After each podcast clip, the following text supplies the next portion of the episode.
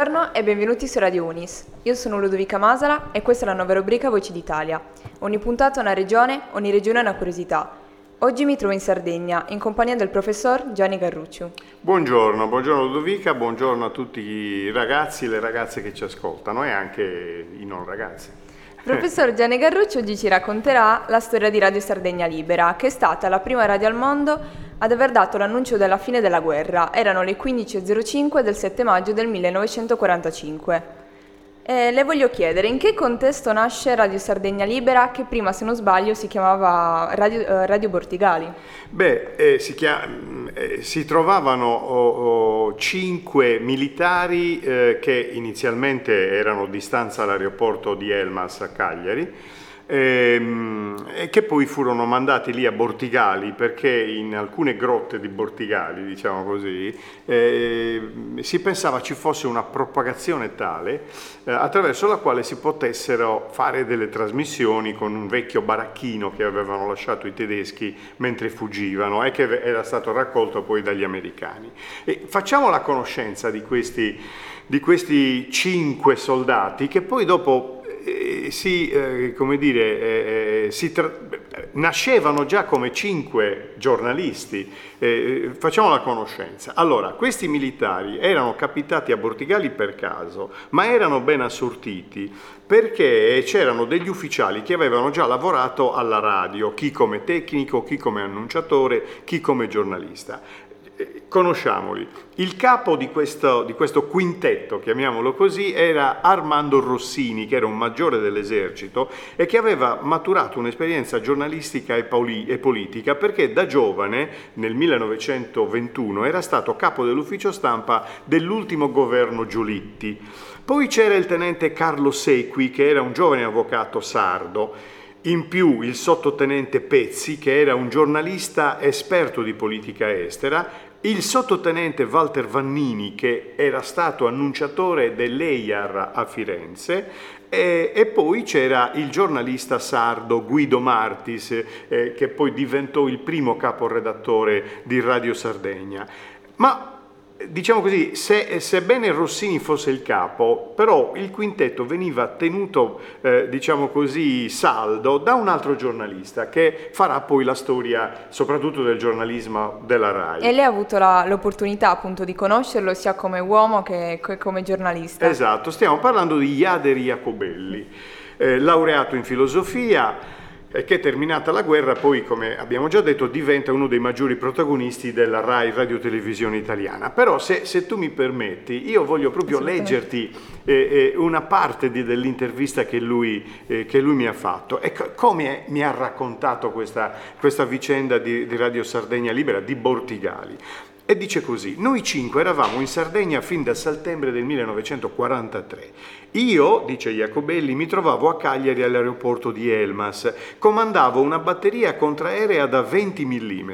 Noi dovevamo difendere l'aeroporto, ma difendere era una parola grossa, perché noi sparavamo al massimo ad una quota di 1800 metri, mentre gli aerei nemici ci bombardavano tranquilli da quota 2005, quindi loro non, non gli facevano neanche il solletico, come si dice. Però, mi raccontava Jacobelli, le nostre mitragliere facevano un gran rumore e questo a noi dava un po' di coraggio, anche perché i tedeschi se n'erano andati indisturbati dalla Sardegna l'8 settembre. Ecco, in quei giorni cosa succede? In quei giorni eh, Iadri Jacobelli viene contattato da un ufficiale del PVB che cos'era il PVB? È un acronimo del Psychological Warfare Branch, e cioè il settore della guerra psicologica. Cioè il PVB aveva il compito di creare centri di informazione nei territori che piano piano, a mano a mano, venivano liberati dal sud, no? perché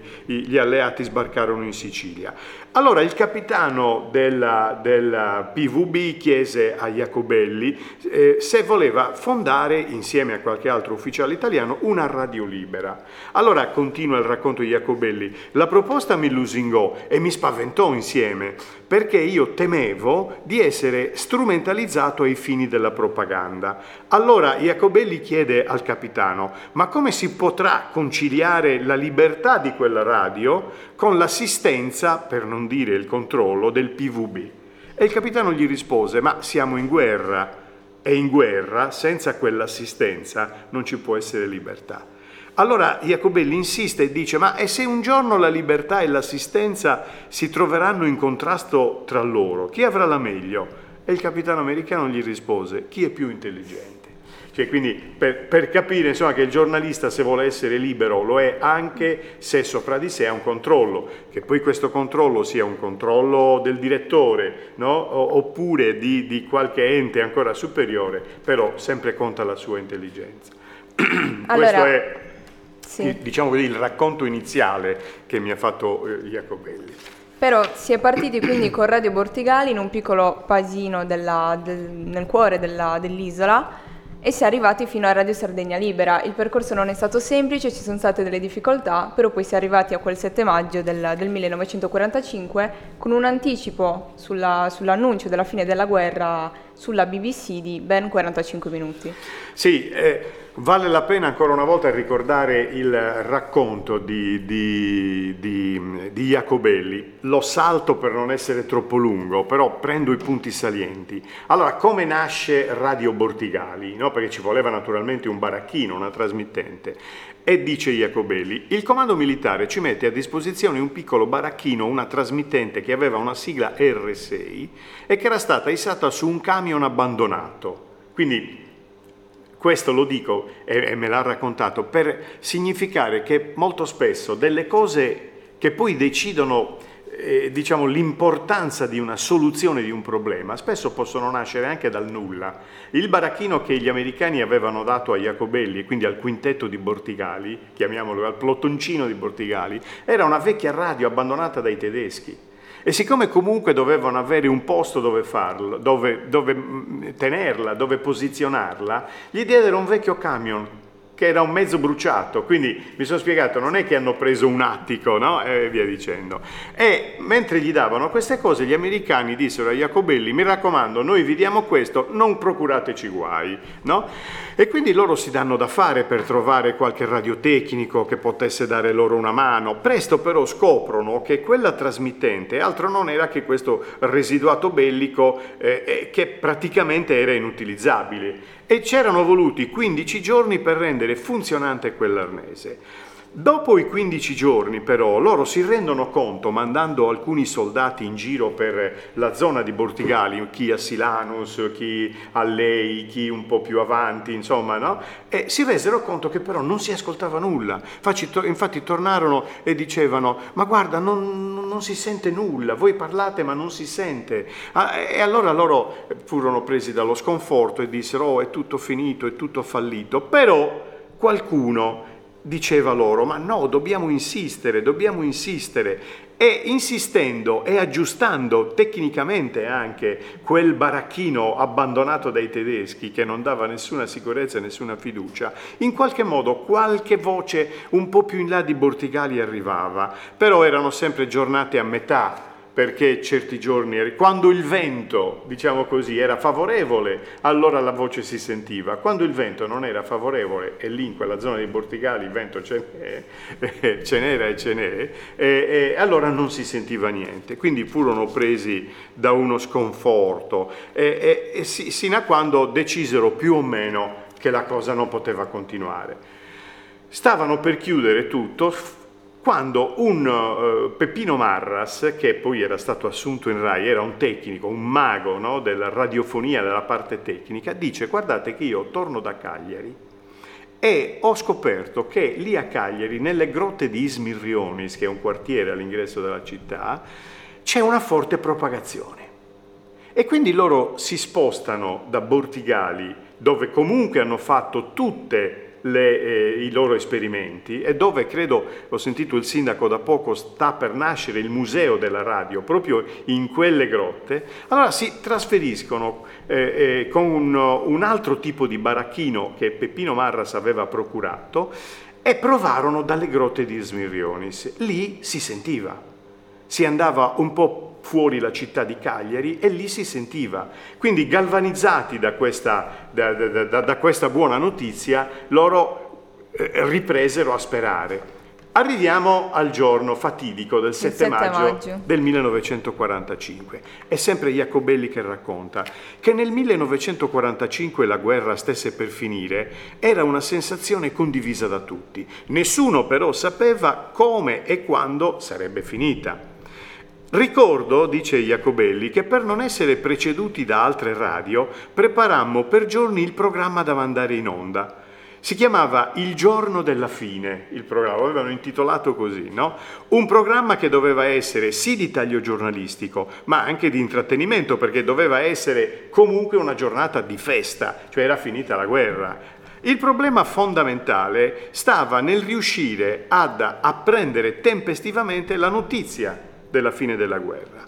I nostri radiotelegrafisti, mi racconta Jacobelli, presero a intercettare con più frequenza le radio di servizio del comando alleato, anche quelli che trasmettevano in codice, no? Perché chiaramente pensavano se dovessero smettere di trasmettere in codice, beh, a quel punto vuol dire che non è più necessario, non c'è più la guerra, probabilmente è finita.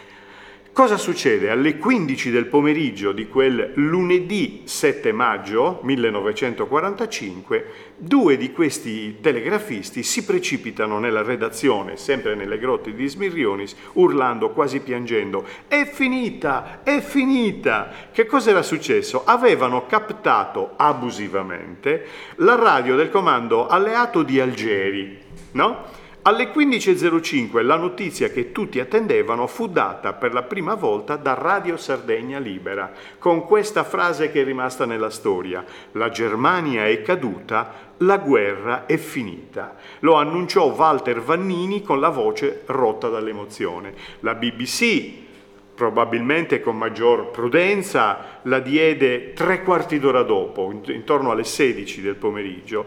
E, e invece Bonomi, che era l'allora presidente del Consiglio dei Ministri italiano, la fece dare con un commento alle 8 di sera a Radio Roma, perché chiaramente era la radio del governo, quindi bisognava dare la notizia ufficiale, avevano fatto tutti i controlli. Invece quei, il, il plotoncino dei cinque soldati di Bortigali, ora Esmirrionis, no? erano così, come dire, eh, contenti, infervorati da poter dare la notizia per la prima volta, che la diedero subito. Allora, Radio Sardegna ripeté questa notizia ogni dieci minuti, alternandola con musiche appropriate. Questo è un primato che dovete ricordare. A questo proposito, Francesco Cossiga, l'emerito Presidente della Repubblica, mm. le ha dato una, una, versione differente rispetto a quella sì. data da, sì, per, sì beh, allora voi dovete sapere che Cossiga è stato uno dei primi, se non il primo, eh, collaboratore laico no, della, della, mm, di Radio Sardegna Libera. Eh, gli facevano fare, eh, ehm, sai, vabbè, prima vi dico cosa dice lui. Eh, lui il suo orologio faceva le 15.07, ma poco importa, insomma, comunque sempre i primi, eh, quelli di Radio Sardegna Libera sono stati. E, e Cossiga mi disse, gli americani, gli americani, con le loro trasmittenti, erano in ascolto e a un certo punto si accorsero che gli ordini agli aerei e alle truppe di terra venivano date in chiaro e non più in cifra o in codice. Quindi, diceva Cossiga, compresero che se gli ordini venivano dati in chiaro doveva per forza essere terminata Come la guerra. Come dicevamo prima. Esatto. Cossiga poi fu, ti dicevo, uno dei primi collaboratori laici. Sai cosa gli facevano fare? Sai, gli americani, quando eh, sono venuti a, a liberarci, avevano portato con loro non soltanto questo spirito di libertà, non soltanto ci avevano liberata, liberati dall'occupazione tedesca, ma avevano portato con sé film, i film americani, le sigarette, le caramelle, le cingomme, il cioccolato, no? E allora eh, i, i, i, famosi dischi con gli effetti sonori che poi servirono a Zavoli per fare eh, eh, le, le, sue inchieste giornalistiche eh, in studio e approfittavano degli effetti sonori, il fuoco fatto col giradischi, insomma. E, mh, però soprattutto lui faceva le interviste ai grandi personaggi sardi, ma allo stesso tempo il, è stato il primo critico cinematografico perché arrivavano con i film, no, gli americani, e allora dicevano guardati questo film americano e poi lo commenti alla radio. E mi ha fatto sorridere il fatto che il primo film che Cossiga ha commentato per Radio Sardegna Libera è La corazzata Potionchi, il famoso film di cui poi Paolo Villaggio fece eh, insomma, diventare una, una gag eh, comica. E cos'è stata la radio per la Sardegna, ma per tutto il mondo a partire da quel momento? Beh, è stata la libertà. Mm, la radio, come dice Sergio Zavoli, subito dopo la guerra è stata, ha fatto per l'Italia più di quanto non abbiano fatto le strade, perché la radio ha creato le strade eh, diciamo così, eh, eh, per aria, no? le strade, le, strade le notizie, l'intrattenimento, la musica arrivava con le onde. No? Quindi diciamo, la radio ha unito gli italiani più di quanto non abbiano fatto le autostrade che intanto dovevano essere costruite, no? e, e, poi portava la libertà e poi a, a fa per esempio ne, subito dopo la guerra i programmi eh, che, che, si facevano per radio erano quelli umanitari, e cioè mh, molti programmi tentavano di eh, ricostruire le famiglie che nel frattempo la guerra aveva separato. Anche Radio Vaticana. Anche Radio Vaticana faceva quello, ma venne molto dopo, nel senso che eh, la famiglia non sapeva eh, che era rimasta magari o che era stata sfollata in un paesino eh, che non era quello di residenza, non sapeva che fine avesse fatto il babbo, il marito, il figlio che era andato in guerra e quindi facendo gli annunci per radio è servita anche a unire questo. Non solo, ma la radio è servita anche a dare una lingua all'Italia, perché prima, così come eh, la radio prima eh, era eh, eh, la radio dei mille campanili, perché ogni città aveva la sua radio, Radio Roma, Radio Bari, Radio Palermo e via dicendo. Poi la, eh, la, l'EIAR, che diventa RAI, unì tutte queste radio facendone un'unica radio che era quella RAI, Radio Audizioni Italiane, no? e diede una lingua, perché prima si parlava il dialetto, insegnò agli italiani, ricordatevi che nel 1945 quasi l'80% della, de, degli italiani era analfabeta.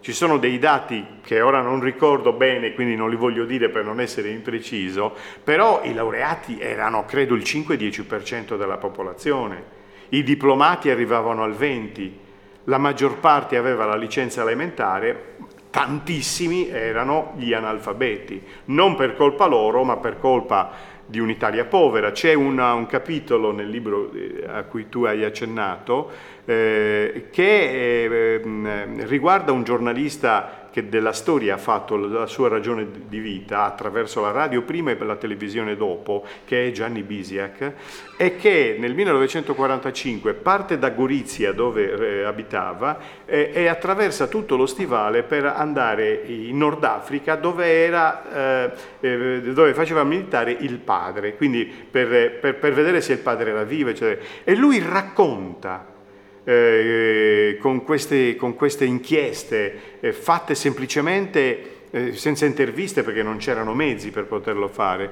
racconta quello che vede con i suoi occhi e racconta un'Italia fatta a pezzi. Lo stesso Sergio Zavoli, quando torna dalla guerra, arriva a Rimini, la città di adozione, lui è nato a Ravenna ma ha vissuto a Rimini, e trova questa città completamente distrutta dai bombardamenti, dove nessuno riconosceva più la sua casa, probabilmente perché non c'era neanche più. E, e, c'è quel bel racconto che lui fa, perché il giorno che lui arriva a Rimini c'era questa derby Rim, di calcio tra Rimini e Ravenna, che non era un derby di... Di, di, di, di particolare importanza. No, no, no, non era un derby di campionato di calcio, perché ancora non era ripartito nulla, era un derby eh, fatto per eh, far capire alla gente, ai riminesi, ai ravennati, che si stava tornando alla normalità. E allora lui cosa fa? Si fa prestare due altoparlanti da degli amici dell'Enel, dei fili dalla, dai vigili del fuoco e in scena così questa radiocronaca più che altro per far capire alla gente siamo tornati a vivere. Grazie perché Grazie a voi. per averci raccontato questo questa storia che è una storia di speranza oggi più che mai necessaria. Grazie. Grazie. Grazie per averci seguito, l'appuntamento è alla prossima settimana. Buona continuazione sui canali di Radio Unis.